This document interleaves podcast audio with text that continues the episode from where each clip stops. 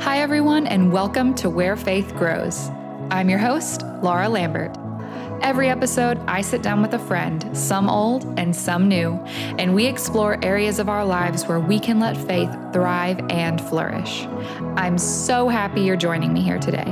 Let's find out together where faith can grow.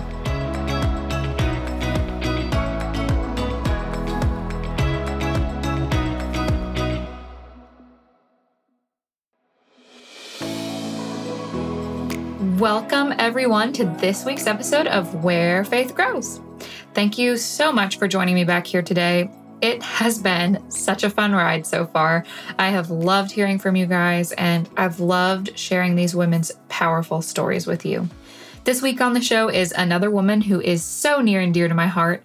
It's my little sister, Lexie Walden. Lexie is currently an Auburn University grad student in the Clinical Mental Health Counseling Program. She's currently completing her internship year where she works in a community mental health center, and she's also working as a graduate assistant for Auburn University Housing. In her free time, she enjoys playing board games with friends, going out and playing trivia or bingo, and hanging out at local coffee shops. We'll be talking today all about mental health. Lexie opens up about her own experience with mental health, and we talk about some damaging ways of thinking about mental health, how to overcome them, and what we can do as Christians to be more of service to people who are struggling. Lexie uses her own professional training and her heart for the Lord to unpack a lot in just a short amount of time. So I think you're going to love it as much as I did. Okay, so let's jump right in. Here's my conversation with Lexie Walden.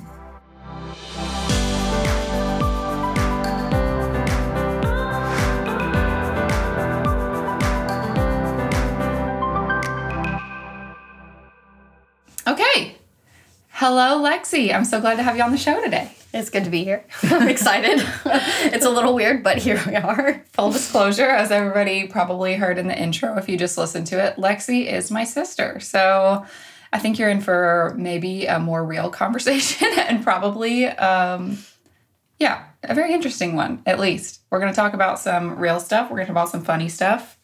We're going to cover kind of the whole gamut this morning. So, Okay, Lexie, well, tell everyone kind of what your life has been like the past couple of years because you've been in a lot of flux. Yeah, um, so spring of 2018, I graduated from Vanderbilt with, with a degree in elementary education.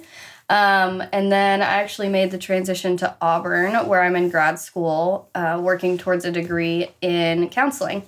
Um, so while I'm there, I'm working for housing, and that creates its own set of challenges and adventures. Yes. um, and then I'm also taking a bunch of classes for towards counseling, and then this year I have started my practicum and internship semesters, where I am gaining experience in the field working with children and adolescents at a community mental health center.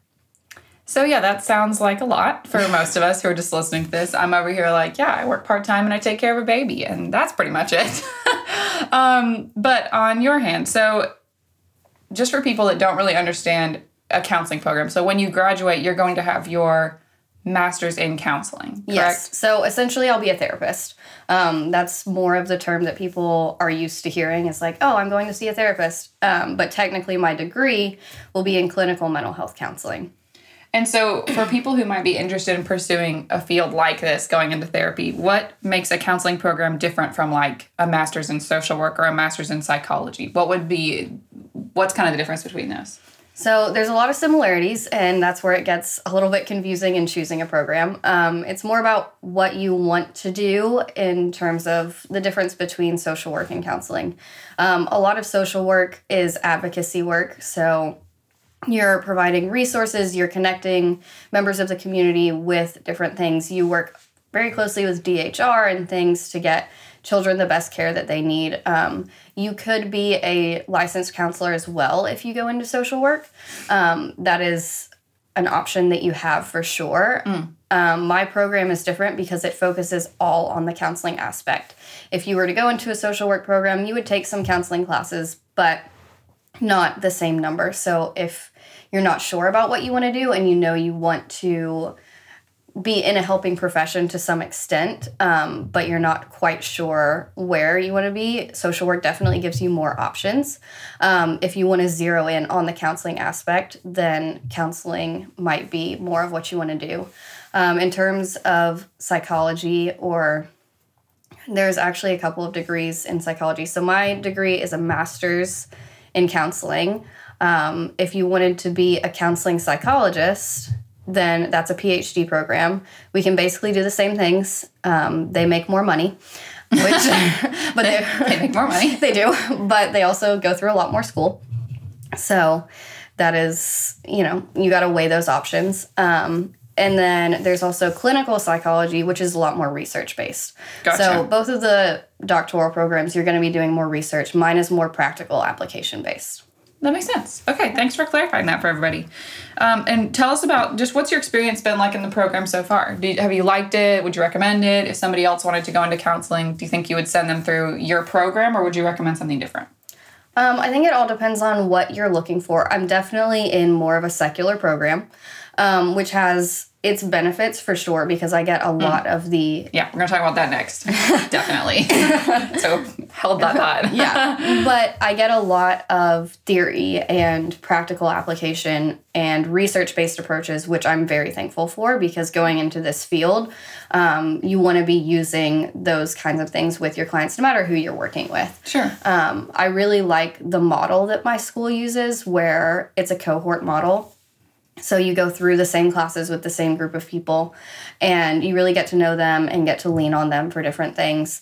Um, of course, my cohort is like 30 people, so you have those dynamics, and it's not always the most fluid experience, but mm. um, I really do enjoy it.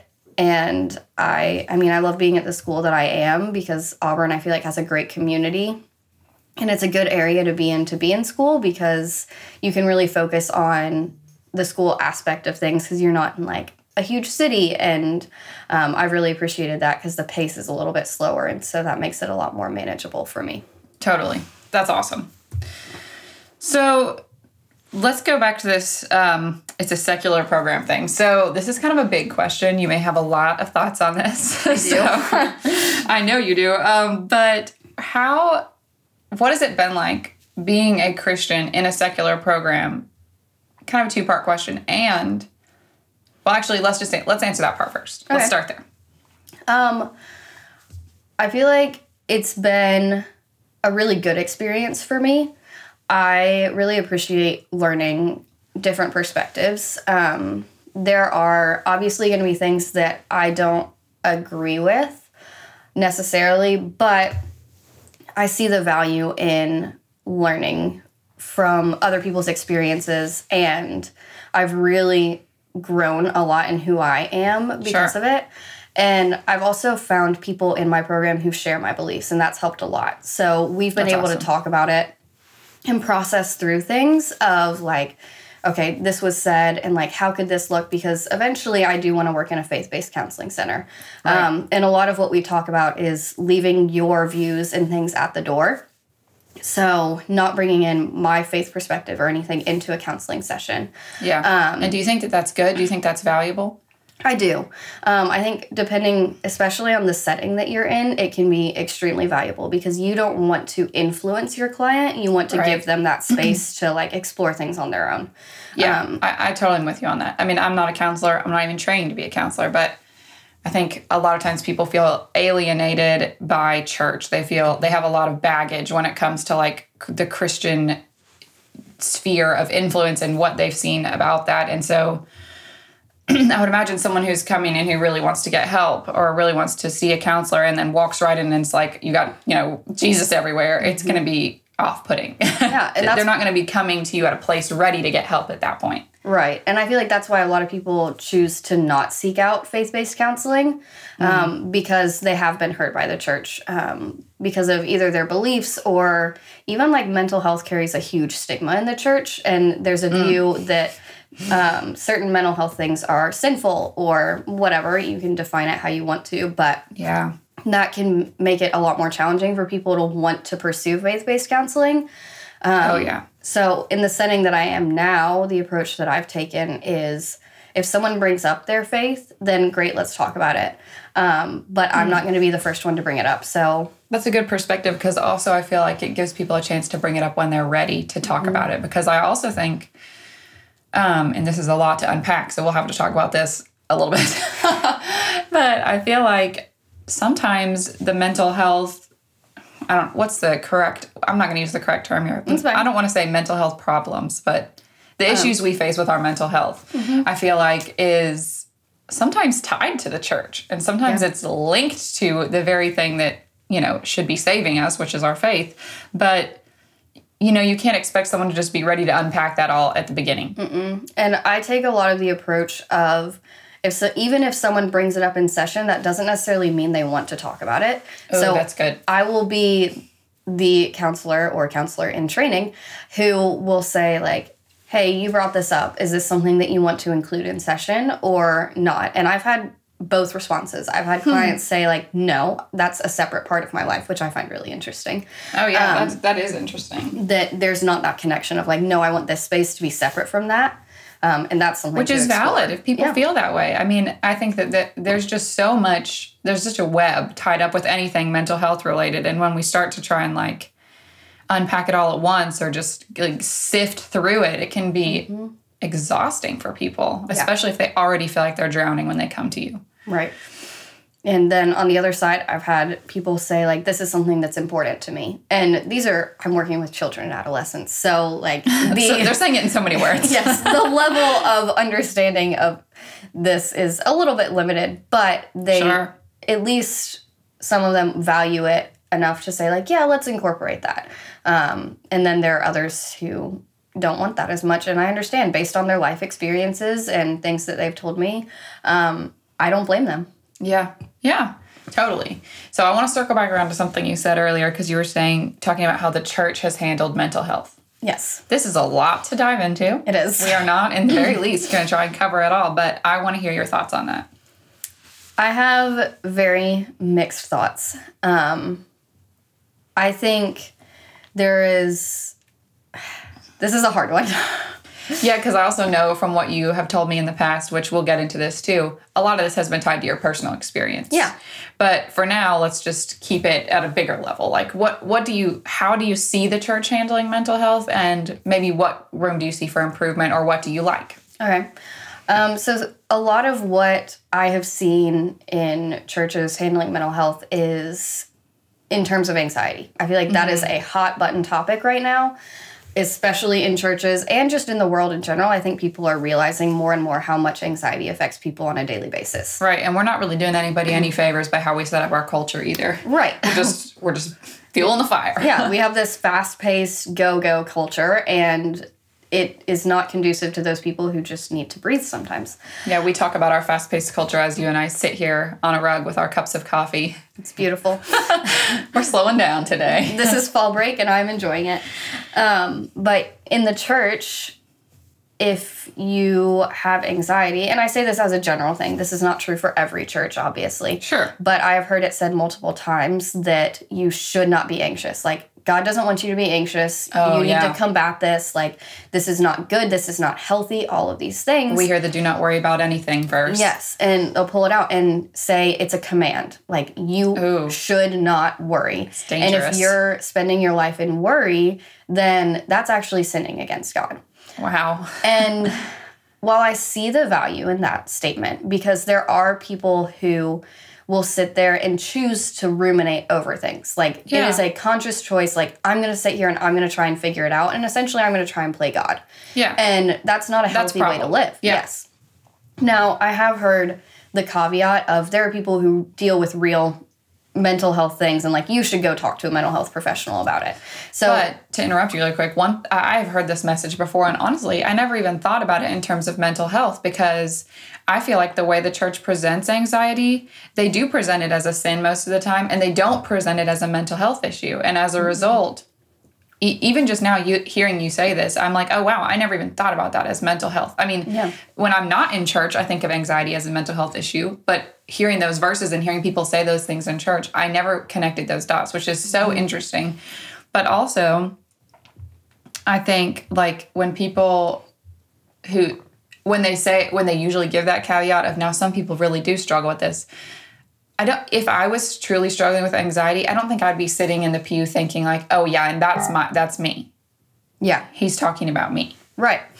Um, I actually sat in a service similar to that one time. And I was in, because I've had my own mental health struggles, which we can talk about too. But I remember sitting there and thinking, like, man, if I was in a place where I was really struggling with this, I wouldn't know where I fall. Like, do I fall in Sure. the this is a sin category or do I fall in the this is a real issue category? Well, because people who struggle with anxiety or are struggling and need to get help, it's pretty, I feel like it's pretty rare for someone to be like, this is a mental health issue and I need to seek counseling. Like that, Yeah. it takes a lot to get to that point for most people. It does. And I think the thing that those sermons do is they equate anxiety with worry. And I think Yeah. those are two very different things. oh, yeah. So Um, talk about that for a second. So, worry is I'm going to sit there and I'm going to think about these things. And like I mentioned before, it's more of a conscious thing. Like, Sure. I'm going to try and work this out in my mind for the future so I don't have to like deal with it later. I'm going to deal with it now. Um, let's say you have like a big test coming up and you're like, okay, I'm going to do X, Y, and Z. I'm going to do it all the time. Like, and you get worried about it because you're like, oh, am I doing enough? Am I doing all of these things? And you're like spending all of that time on it. Right. Um, and yes, it's a good thing. It's a productive thing. You want to do well on that test, but all of your mental energy is taken up by that test. Can't focus on anything else Sure. anxiety um, when i experienced the height of my anxiety it was literally i would wake up in the morning and from the time that i woke up in the morning until i went to bed i just couldn't catch my breath like Wow. there wasn't anything in particular that made me super anxious it wasn't like oh i'm worried about this or i'm worried about that it was just like no this is the existence that i have right now is like i can't catch Like, up with this myself just what it's like. yeah. So, but differentiating differentiating those two is very difficult when you're in it because you're like, mm-hmm. Even in those times, yeah, I was worried about things. I was sitting there and I'm like, oh, I have to go to school. I have to do these things. But it was more about like, how am I going to function with this feeling as opposed to like, I have all of these things to do and I don't know how to do them. Well, and then you go to church and you hear a sermon about how you should just stop worrying about things because it's a sin and Jesus doesn't want you to do that. And then you're sitting there like, well, I guess if I try a little harder, Yeah. then I'll feel a little better. And I mean, that's just we're just making we're di- people are in a pit and we're telling them to dig their own way out, basically. Mm-hmm. And I think that that's that can be very damaging. And I also think, I mean, mm, well, I think a lot of things, but I think that that's a damaging place to be because the thought that you know, I'm sure you were sitting there thinking, well, I guess I just have to fix this. Yeah. And then the guilt and the shame that you place on yourself when you can't. Yeah. It's really hard. And I don't want to discredit churches. Right. because I do think they're doing great things for talking about mental health. Yeah, and we're seeing it more. We're Yes. I think more churches are starting to talk about mental health. And also, another caveat about that is we also have to realize, I think for a long time, the church was just doing the best with what it knew. And that's what we're all doing, really. Mm-hmm. Yeah. You know, it's not like anyone was intentionally saying, let's stick it to these people with anxiety. Right. they need more to worry about. and I think even now, like that the sermon that I mes- mentioned before, um, I can look back on it and say, like, yes, that was actually really useful. And I know for a fact it helped a lot of people who were there who spend a lot of their time worrying. Sure. I just think we have to be careful about equating worry with anxiety. yeah, that's such a good point. especially for the people like you were saying who don't really know where they fall on that spectrum we have to be really careful because we don't want to do more harm than good Right. And we need to give people real resources that they can reach out to other than just pray about it. yeah yeah or even just throwing out the like go see someone like that's great but let's have those tangible resources where we can say look this is who we're connected with let's Yeah. go talk to these people or like if you have questions we have people in the back who would love to talk to you like That's so good. you can help them figure out okay where do you fall Yeah, because go see someone or go talk to someone, it puts it right back on that person who is already drowning. yeah And what are they going to do? I mean, they're not going to go. They're, most of the time. Maybe they will sometimes. i wouldn't Yeah, and yeah, you're like, I really wouldn't have done that. No.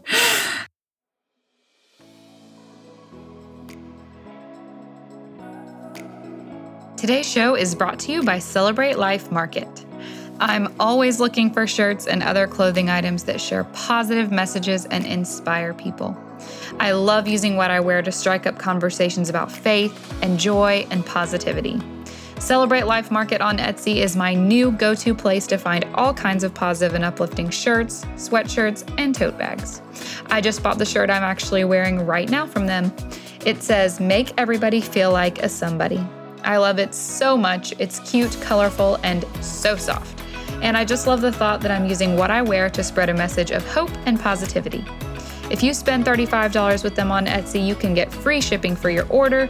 And if you use code WhereFaithGrows, you can get 10% off today just for being a listener of the podcast. So head over to Etsy.com today and search Celebrate Life Market to find them. Okay, so you brought up something just now that made me want to ask you this question, but you were saying about, uh, or I think I actually said it, praying about it. So I know we have talked about this in the past, but I want to bring it up here today because it totally relates to this. But I know, um, I don't think I, I never struggled with anxiety, but I certainly struggled with just thoughts of like, when I was a kid, just a lot of like, wow, does God really hear me? Maybe even a little bit of depression. Yeah. A little bit. And um, I, I would hear it over and over again just to pray about it. And to me, that's an, another equally, not that prayer doesn't work, we all know prayer works, but I think that's another equally scary thing to put on somebody who's struggling with something. And I want to hear your thoughts on that. Yeah, um, I definitely see value in that, of course. Like, we want to bring our concerns and everything to God. I do think it is challenging because nine times out of 10, if you are most people, you're not going to get a verbal response. And I'm not saying that doesn't happen, uh-huh. but as like most experiences, most people's prayer life. yeah, you're not going to have like a auditory conversation. And I think especially yeah. with mental health things, yes, we want to take these things to God and yes, we want to like seek these things out in scripture and those are really important things to do. But I also think there's so much value in just talking to another human. Yeah. And I think that's where counseling and faith based counseling specifically can be very, very important because you can bring in those things, but also bring in the like, okay, here's what research says. And mm-hmm. I think we discredit those things because we over spiritualize everything yeah. in our lives. And there are spiritual components to most everything that we deal with, but we have to be careful about like saying, oh, just my least favorite least favorite saying. I wish everyone could see your face right now as you're saying this. uh, it's so bad. I don't like let go and let God. I think if it works for you, that's amazing. Find what works for you. That's really the bottom line to all of this is you've got to find what works for you because every person is different. But don't feel guilty if you are not the person yeah. who I mean, I think that there is a lot of stigma placed on someone going to see a counselor because it's almost seen as weakness, yes. especially in the church, which is so funny because it should really be the very place where it's seen as a strength. But mm-hmm. we see going to see a counselor as, oh, that girl couldn't just pray about it. Like, why didn't she take her worries to God? Yeah. It's like, you know what? I had, so I was really struggling with anxiety in a later period of life and I actually sat down and talked to my pastor about it because I was like, look, I'm feeling guilty about this. I feel like I should be able to deal with this. I feel like I have prayed about it. I have done all of these things. Sure. And he said the most amazing thing to me, and I will forever be grateful for it. He was like, when someone has high blood pressure and they go to a doctor for it, they don't say, oh, you just need to pray about it. No, they get medicine. Like, yeah. what is the difference in mental health? It's like, so true. And so that really encouraged me to like go back and see someone again because I was like, God has given us people and resources and research and all of these things, and we cannot discredit those just because like we should be able to quote pray about it and yes. it should be fine. Well, and the other thing is, I think when people, I keep using the term drowning, but that is what it feels like. Yeah, I mean, I just, I think when people feel like they're drowning under their own mental health concerns and weights, how do we expect them to take it to God and really be in a place where, like, maybe, you know, let, let's just say the Holy Spirit is speaking to them. Well, maybe they're in a spot where it's like, I think when you're in a spot like that, what I'm trying to say is you really can't hear it. Mm-hmm. Like you have to be you you have to be in a pretty good place I feel like to really be letting him guide you through your life and listening and responding to what he has to say and you have to be totally receptive to that. But if you're just drowning and someone's like, "Well, you just need to go pray about it." I think that that's really tough. We're we're taking them from point A and saying, "Why don't you start here at point H?" Mm-hmm. and then we're going to get moving. But sometimes you just I feel like you need someone to carry most of that weight for you, and it's not fair to think that they could do that all through prayer. And that's something that I'm so thankful for in my own like mental health journey is I know I had other people praying for me mm-hmm. because Oh, that's such a good point. I did Because sometimes you just can't. yeah, I didn't have that capacity. Like, yeah, I prayed, but let's be honest and say, like, there were some half hearted prayers. Like, it was just like, ugh, God, I want you to take this away from me. Sure. But sometimes He wants you to walk through it. Like, Yeah. He's not always going to move the mountain. Sometimes you got to climb. Yeah. And, like, Oh, it is so not easy. Yeah. Well, and I love what you said about you need other people to pray for you. And I think that's another thing we let people feel guilty about is we'll go to somebody and we'll just we'll be so sweet. We'll touch them on the shoulder and we'll say, "What is God teaching you through this?" And you just want to say, "Nothing. It sucks." Yeah. and I, mm, I don't know. This is going to be another controversial opinion that I have. go ahead, girl. Um, We're all about that here. Is I don't like the everything happens for a reason mentality. Yeah. And I'm not saying God doesn't have a plan because That's I different. think He does. Yeah. And I 100% believe that God can make good out of anything. Yeah, I think one. Sorry to jump in really fast. One of my favorite kind of new things I've heard people say that I've just latched onto, and I've used it a lot now. It's not. Um, everything happens for a reason. It's God isn't surprised by this. Yeah. I because that second one is so true. He's Yeah. not surprised by anything we walk through. He has a plan. He knows it's going to happen, but it doesn't mean that your valley right now was what he wanted for you. Right. and I think, especially in mental health, that statement is so powerful of Yeah. like, he did not want that abuse to happen in your life. That Sure. was not his desire for your life. Mm-hmm. Does he know we are humans and humans make terrible choices? Yes. And can he look at that and say, okay, this happened. I know it happened, but let's take this and use it. Absolutely. Yeah, and he's not surprised by any of it. No. Yeah, that's that's such a powerful statement because oof, that that's a tough one when we tell people what well, let's go back to the what are you learning through this? I think that is such a damaging thing that we say to people. We say what we take people in their lowest of low and we want it's about it's very selfish because mm-hmm. it's we want we want to gain something from their pain like we want to know like oh just teach me oh tell me what is god teaching you i want to know and it's like you know this ain't about you right now karen Yeah.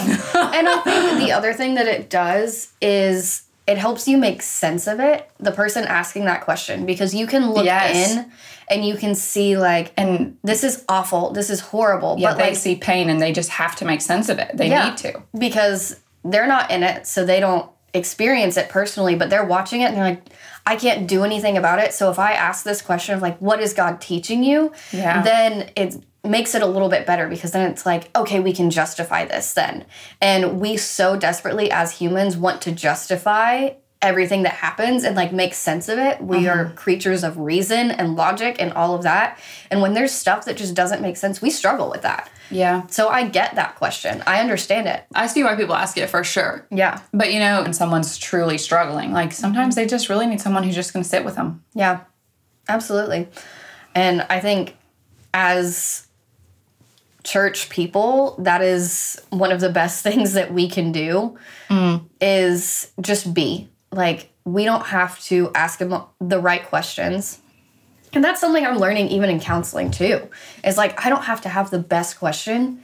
Sometimes someone just wants a person to sit there and just be with them in the hurt. Yeah, and that's healing because it no one's sitting there with a checklist of how you get from your valley to your mountain. No one's giving you your 10 step plan that you have to go do because sometimes, you know, you just don't have the energy. Yeah. and nobody's telling you this is wrong, this is wrong, this is wrong, fix it. Mm-hmm. Instead, they're just saying, let's just take a deep breath. Yeah. Let's just sit here for a minute. Because I think when someone's in the midst of their, we're just going to keep calling it a valley, when someone's in the mm-hmm. midst of their valley, they don't have the energy to start climbing yet. No. And why do we pretend like that's not okay? Yeah. Because, you know, do we want them to find true healing? Sure. But it, again, it's a little bit selfish to think they need to be there now. And a lot of what we talk about in counseling is one of the trainings that I went through was trauma focused cognitive behavioral therapy, which is just a long way of saying So I was like, wow, that is quite the just, title. Just a long way of saying like ways to deal with your trauma that you've experienced. Ways to deal with your junk. Part mean- one. part one. But a lot of what that does is the foundation that you lay is coping skills. Now, I have my issues with coping skills. I think they are great, but ultimately, like, our goal is not to just, you know, deal with it on a daily basis. We want to, like, really conquer Yeah. those issues. Coping is like a band aid. It is, but it's sometimes necessary. Sure. So the foundation is building those coping skills. So then when you go deeper into the trauma, you have the tools to deal with them. Oh, and it's good. the same Yeah. thing in what we're doing with mental health is we're saying like, oh, you don't have the tools? Too bad. Like we're just going to throw you in the midst of things and Yeah. you have to deal with it. Best of luck. And that's awful. Like why would we do that? We would never send a soldier into battle with no weapon. Like Yeah. you don't just throw them out there and say, figure it out. Oh, there might be a gun over there somewhere, but you got to Yeah. go find it. Go rustle around. Yeah. So why do we do that with mental health where we say like in the church we say, "Oh, well you just need to like give it to God." It's like, Mm-hmm. "Okay, but I don't have any tools to do that." We have to be the ones helping people find those tools. Yeah, we like to use our buzzwords, but we don't tell people like how to actually do that. Yes. We don't make it practical for them. And especially when people are in crisis, they need practical because Yeah. who has the energy in crisis to try to figure it all out? Nobody. No. We need we need practical, practical, practical. Yeah. I totally agree with that. Um, we bounced around this just a little bit, and I think you started to touch on it, so it's a good time to cover it. Okay. So, how, what do you think is the answer to fixing how the church has dealt with mental health? And we, we both know it's starting to get better, and it's Yeah. also not all churches. So, we're going to just put out both those caveats. But what do you think's the answer? How, sh- what's, what should we be doing? I think we've got to find a balance in how we talk about it in the church and also the ways that we help people help themselves. Mm. Because Helping people help themselves. Great statement. because I think right now you can teach a sermon series on casting your anxiety on the Lord, and that's great, and it will will help a lot of people, one hundred percent.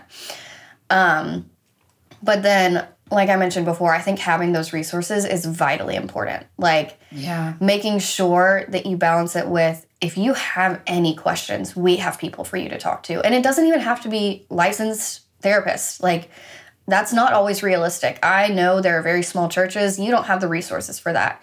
Even just handouts, like there's so many mental health resources hmm. that say like it's basically like a questionnaire or whatever where Sure. Or people can fill it out and see where they fall and what Yeah. they might need. And then at the end, it's here are the resources in our community. And I think taking that time to do your research of, mm-hmm. okay, here are the faith based counselors in our area, here are the secular counselors in our area, because you never know what people are going to want. It's like we talked about earlier. Some people may not want to bring that into session immediately. Yeah, they might not be ready yet. So give them something to hold on to until they are ready. And even the most secular of secular counselors, like part of what we get in our training is you bring in what's important to the client. So if a client comes into me and is Buddhist and that's really important to them, then you better believe I'm going to go do my research. Yeah, you're going to be Googling Buddhism. right. if they want to bring that into session, there's going to be a lot of times where I'm like, I need you to teach me because I'm not going to pretend to be the all knowing person on this. Sure. But even going back to Christianity, there may be counselors who are like, I don't like this, I don't agree with this, but they know if it's important to their client, they're going to bring it into session. Yeah. And they don't shy away from that. And That's really good to hear because I do think a lot of people who are in the church again, we make people feel guilty if they're seeing a secular counselor or they're going to a secular institution for their mental health. We make them feel guilty for going in the first place. Then we make them feel guilty because of who they chose. Like, well, why didn't you just talk to your pastor? Yeah. So that's another thing that we could spend a lot of time unpacking. We're not going to, but I think that's another dangerous thing. It's like we want people to get help. We want people to get real help. And if they're struggling at that kind of level, it is okay to see a true professional Yeah. in the mental health field, no matter what that looks like. And I think there's a huge misunderstanding. And even I didn't really understand because hmm. I wanted a faith based counselor because I didn't know that I could talk about faith with a non Christian counselor. Yes. I just had no idea. That is the whole concept of therapy is that the client guides it. Like whoever is coming in, you get to pick what we talk about. Yeah. You get to like guide those sessions. Yeah, they're going to be and that person is trained to do so. right. No matter what you want to talk about. And you there will be times when your counselor, your therapist, whoever is going to challenge you and say like, "Hey, we've kind of danced around this topic a while. I think we need to talk about it." That's great. Yeah. But also trust that they're going to have the tools ready for you to help you talk through it. Yeah. Um, and then I want to go back to what you said about like talking to your pastor. yeah. Um, because I've talked to my pastor and Sure. he was the one who gave me that great insight of like going to a doctor for high blood pressure. Mm-hmm. And I think there are great pastors who will give you good advice, good insight, all those things. There is a limit to what they can do because they are not trained in the same Yeah. way that we are. And I think it's Yeah. important. I had someone ask me the other day about like the different supports that I had in Mm-hmm. my life. And I said, I was so thankful for the different people that I had who served different roles. And I Yes. think everybody serves a different role. Yes, go talk to your pastor. They are going to give you like the faith based counsel that you need. Go talk to a counselor. Because that's a huge part of it. yeah, You know? it is. And your spiritual health is very important. Your mental health is very important. But sometimes you need to see different people for different things. And they're and you need both. Yeah.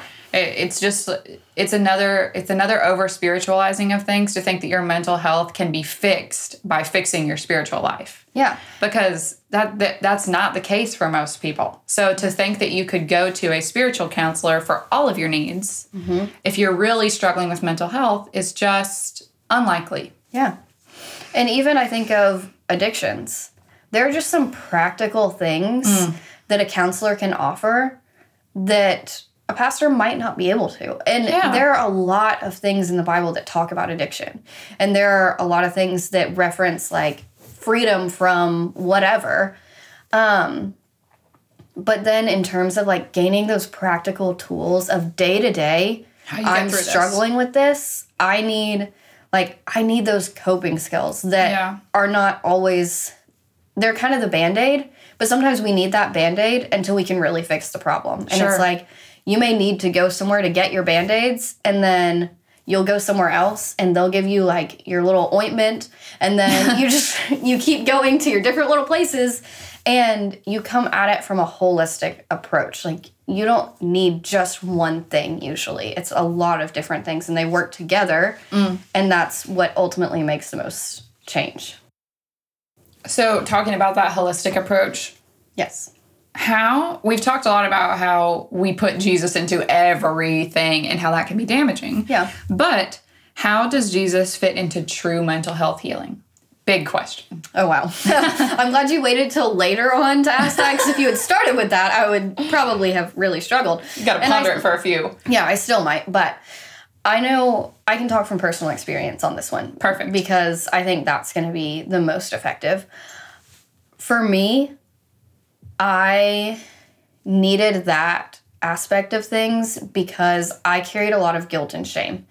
And I think there can be guilt and shame in the church, but there can also be a lot of freedom in knowing, like, you know, there are other people in the Bible who have actually experienced stuff like this. Mm. And that's something that I really want to do. Like, one of my lofty goal dreams things is Love it. I want to create a mental health Bible study because I want to go through the Bible and say, like, if you look at the Psalms and David, he had some like moods. he Had some moods. he was went from like Lord, I praise you to all of these things for all of these things to like this is the pits. Like Literally, the pit of despair. We hear about that quite a bit. yeah, and so okay, David had all of these ranges of emotions, Sure. but somehow he was still highly favored with God.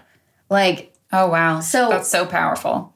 we are allowed to experience these things and still be doing what God wants us to do. I love that so much. And I think there can be a lot of freedom in that. So, Yeah. knowing like I'm not alone, there are people who, one, in the Bible have experienced this. Two, it's like we talked about before, like that community of people who are praying for you.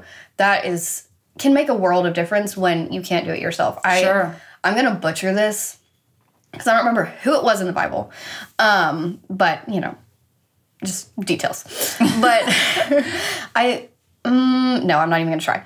When It's gonna be butchered too bad. it's just, it's going to be bad. We might edit this out later. Who knows? someone will someone will uh, social media shame you yeah, for not probably. remembering. but whoever it was in the Bible that was standing there and like had their hands lifted and physically could not hold their hands up for any longer, and they Oh, had yeah. people come by and like, I need you to continue to hold my hands up for me. Oh yes, I remember this story, but I can't remember who it was either. I know. I wish I could remember, but we need those people who are going to be our hand holders. Yes. And like that is what the church can do.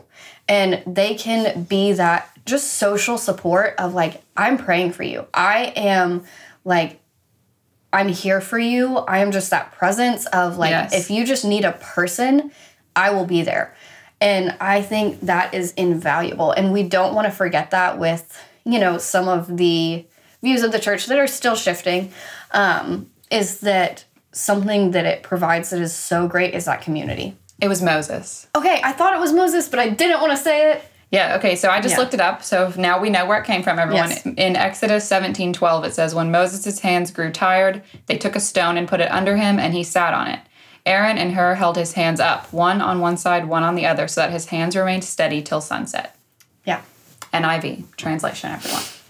So we need those people. And That's brilliant. that's what I think the church does really well is it provides just humans because People to hold your hands up. especially when you're going through serious struggles, it can feel isolating. Yeah. It can feel like you have no one. And if you're not ready to go to a counselor yet, sometimes just knowing like, okay, I have people. Mm. That can make the world of difference.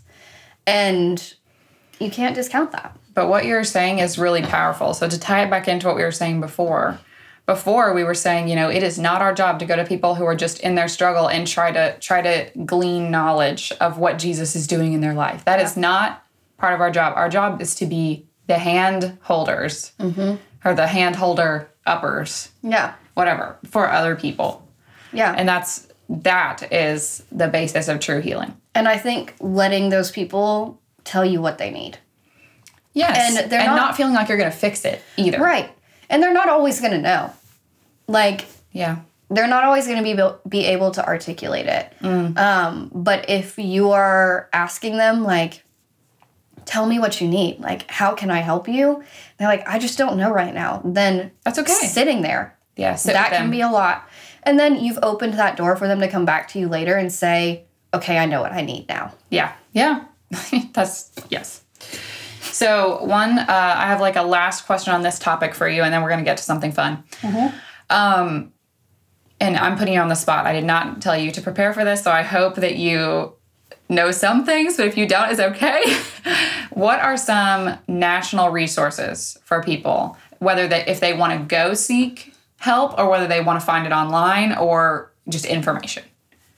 is there what can you think of that would be like a good tangible resource for people if they're listening to this and they're like i kind of want to reach out to somebody where do you start Um, I know therapy.com actually is a resource. that sounds fake i'm not gonna lie I it does. But but it's not apparently no, they have um resources. It can connect you with counselors and you can filter by like who you want to see. So if you want someone who specializes in um PTSD, for example, or if you want someone who specializes in like eating disorders or something Yeah. like that, then they have um, all of that available. You can search. That's awesome. Okay, so then they can find resources through that. Yes. That's so awesome. that's like if you want an individual counselor, um, you can go search all of those things. That's amazing. That's like an all-in-one. Yes. I also know a lot of insurance companies, if you go on their portal, you can see what's covered um, and like what's in the network. And then you can do Oh, yeah. a little research based on that. Um, that's good. Yes. There are a few, like, there's more like faith based. If you need more intensive treatment, there's like inpatient Sure. or that's not what I wanted. Uh, inpatient would be like hospital. Um, residential. Like a residential program where you can really Yes. go immerse yourself in what you Yes. need at that time. So, um, Teen Challenge is one that a lot of people have heard of. Yeah. And I've heard great things about it. Good. Um, there's also just like girls' homes, things like that. Really searching based on issue and what you need. well, and who and yeah, that person's demographic or who they are. Yeah, and like what's in your area. Um, I have personal connections to Mercy Multiplied. It used to be Mercy Ministries. Um, they're a faith based residential home for girls ages, oh gosh, 14 to 36. Oh I wow, think. I didn't realize the range was that large. Um, I think they just extended it, and I could be completely wrong on that. It might be like, I think it was 32 when I was there, but I think they've extended, extended it. Um, but I love their model because they have all licensed counselors, but they also highly emphasize your spiritual health as well. That's good. Um, so, but they're all residential. Yes. Okay.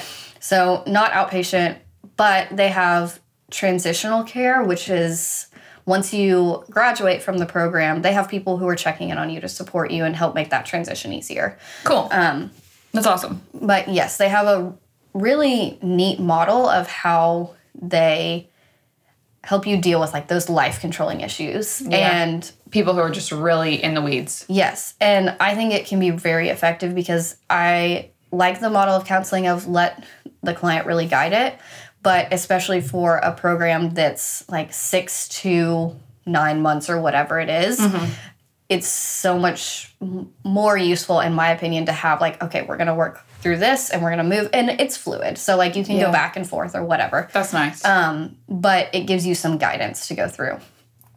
Very cool. Well, thank you so much for unpacking all this stuff with me today. Yes. That was a lot, but I hope everyone enjoyed it. We're going to end with something much more lighthearted. Okay.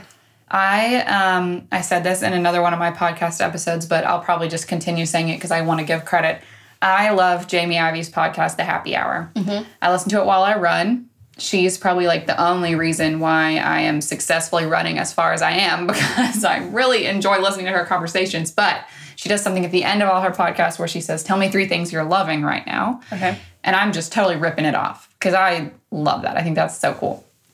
So these don't have to be these don't have to be spiritual things at all. This is like just three things in your life you're loving right now. They could be physical things. Doesn't matter. Whatever you want. Three things.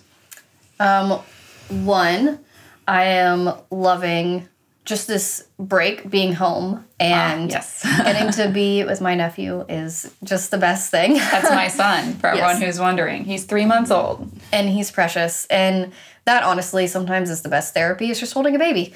Um, yes, I am loving the friends that I have in Auburn. I have a great group of friends, um, very supportive. People that I work with are amazing.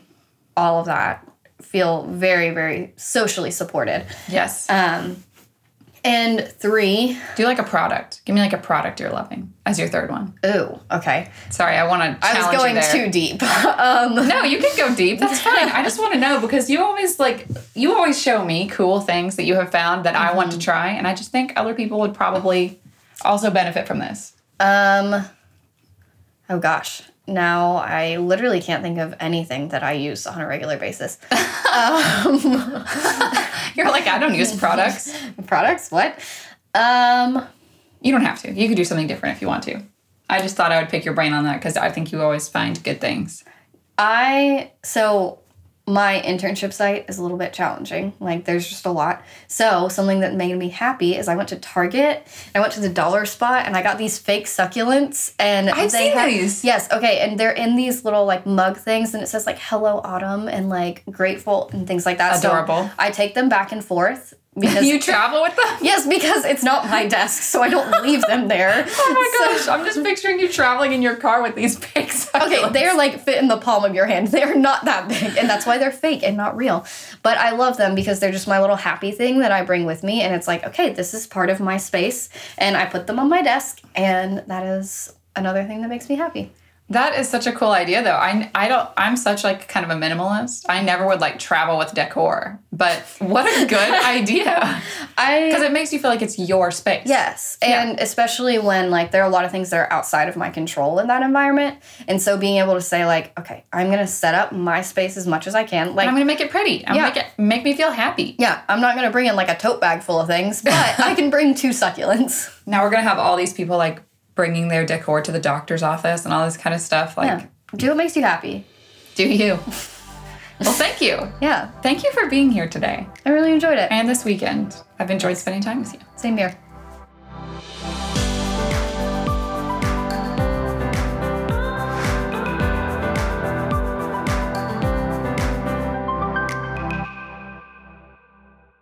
Wow. As always, I sure do love spending time with Lexie, and I'm so honored to be big sister to such a wise and compassionate woman. As you can see, she really knows her stuff. She's been learning so much, not only in her program, but also in her faith, and I loved giving her the opportunity to share all of it with you all. If you're struggling right now or you know someone who is, I linked all the resources Lexie talked about in the show notes below. Please look them over and feel free to do more research of your own on all that's out there. There are plenty of amazing resources linked here, and all of them are full of people who are well equipped to help you or your loved one in their time of need. I loved when Lexie said, as church people, one of the best things we can do for people is to just be. She said, We don't have to have all the answers or ask all the right questions. Often, what someone else wants and needs is someone who's just willing to sit with them in their valley. I loved that so much because that's truly something all of us are already equipped to do right now. You can do that right now. Like I said, I hope you loved this episode as much as I did. I know that you can see Lexie's heart is truly to help and serve people through her work, and I just adore that about her. I hope you leave today inspired and rejuvenated. And if you're sitting in a valley right now, I hope that you leave today feeling just a little bit lighter and knowing where to take your next step. Know that we love you and that we're praying for you all the time. Today's show music was created by Nick Petrov, and show notes and editing were done by me. Thanks for listening.